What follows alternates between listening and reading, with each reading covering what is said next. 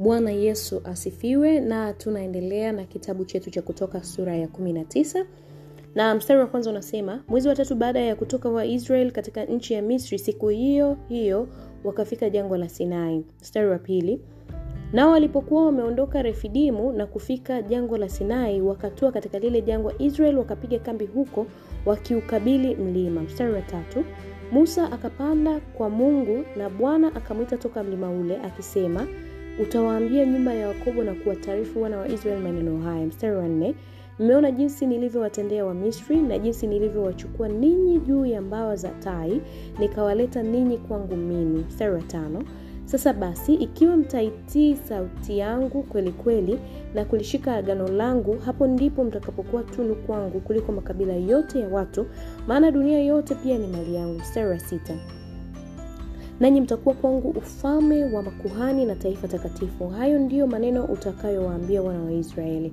Mstari wa saba. Musa akaenda akawaita wazee wa watu akawafunulia maneno hayo yote bwana aliyokuwa amewaagiza. Mstari wa nane. Watu wote wakaitika pamoja wakisema hayo yote aliyosema bwana tutayatenda. Naye musa akamwambia bwana maneno ya hayo watu mstari wa tisa.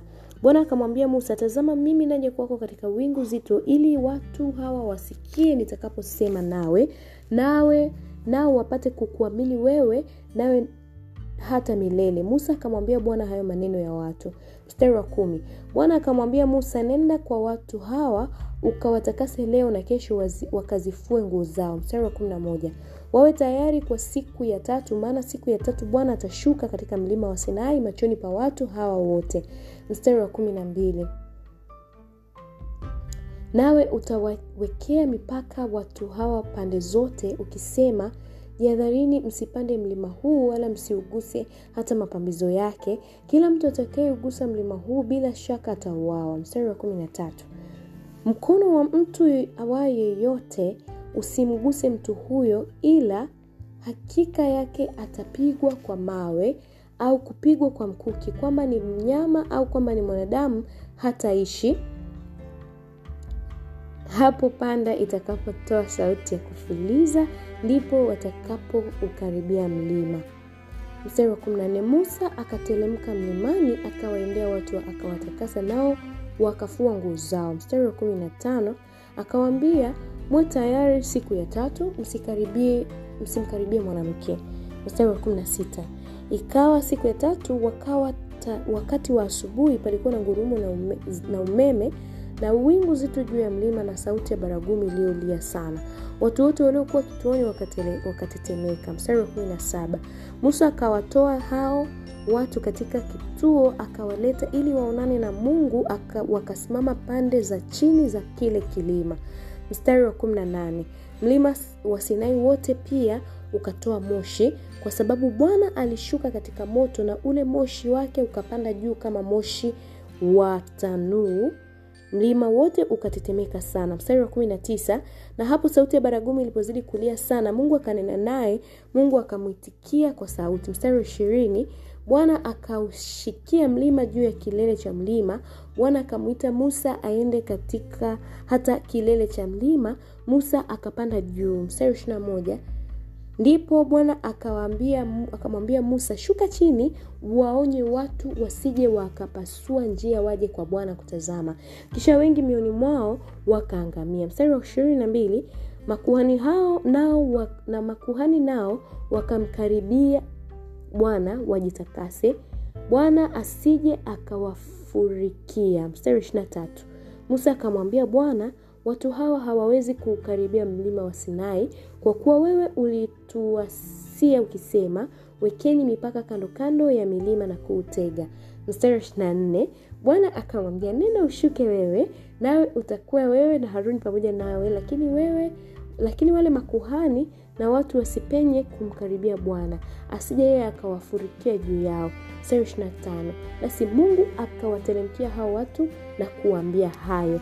Na hivyo ndivyo bibilia inavyosema katika kitabu hiki cha kutoka uh, sura ya 19 na tunaenda kuangalia sasa uchambuzi. Na sura hii tunaona mungu akimwagiza musa kuwaweka tayari waisraeli kwa ajili ya kufanya agano nao.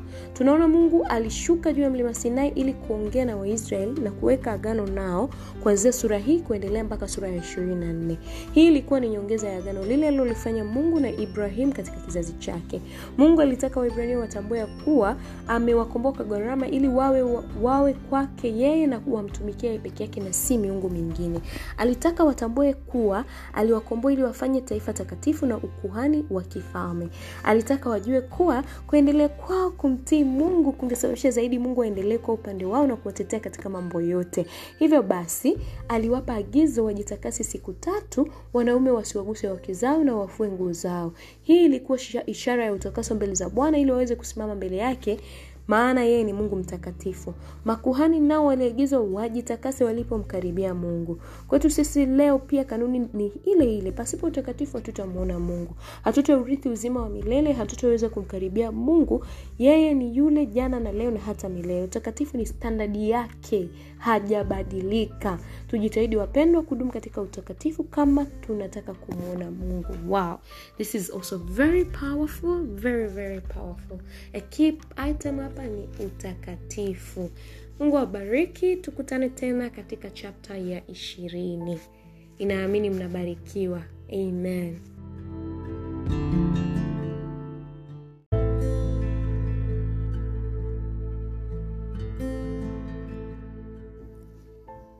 bwana yesu asifiwe. Tunaendelea na kutoka sura ya ishirini mstari wa kwanza biblia inasema mungu akanena maneno haya yote akasema. Mstari wa pili mimi ni bwana mungu wako nile kutoka katika nchi ya misri katika nyumba ya utumwa.